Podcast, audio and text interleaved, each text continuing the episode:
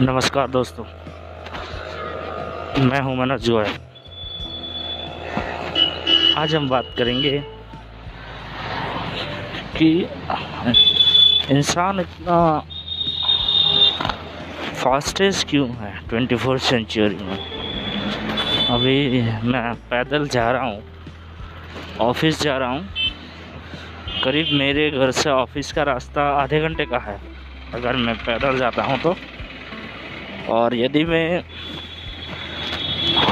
Bike में या फिर ऑटो या फिर कार में जाता हूँ तो पाँच मिनट का रास्ता है।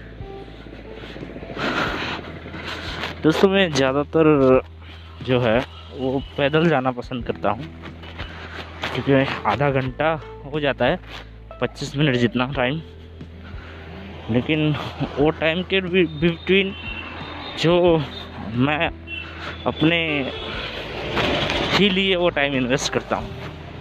क्योंकि मेरा जो काम है, वो ज़्यादातर सिटिंग का है। मतलब बैठे ही रहना।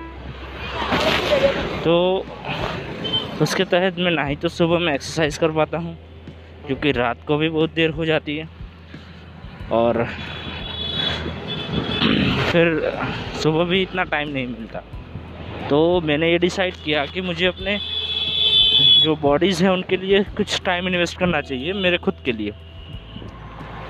जो कि मैंने, मैं अभी जो सुबह शाम 25 मिनट जो पैदल चलता हूँ, वो मेरी सेहत के लिए मैं चलता हूँ।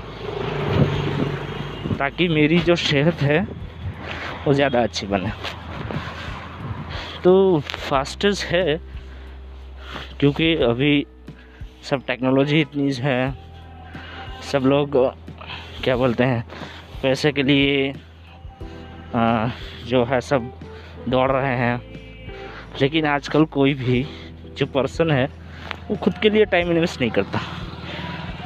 क्योंकि वो बोलता है कि मैंने 12 साल पढ़ाई करनी है वो भी उसे खुद में इन्वेस्ट नहीं किए हैं।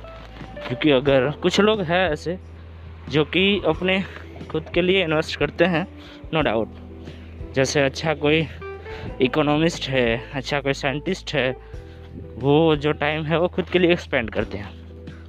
लेकिन दूसरे कोई बंदे ऐसे नहीं हैं जो खुद के लिए टाइम स्पेंड करते हैं। अगर उनका पैसन है तो ये अलग चीज़ है। लेकिन उनका अगर प्रोफेशन है, वो कोई प्रोफेशन मेरे जैसे कर रहे हैं तो वो टाइम इन्वेस्ट नहीं कर रहे हैं। तो जब हम लोग कोई टाइम इन्वेस्ट नहीं करते हैं तो हमें इन फ्यूचर में जाके प्रॉब्लम्स होती है। क्योंकि टाइम इन्वेस्ट करने से कहते हैं ना कि कोई भी चीज़ अगर आप इन्वेस्ट करते हो तो उनका जो रिटर्न्स है वो आपको काफ़ी लंबे सरे के बाद मिलेगा, लेकिन अच्छा मिलेगा।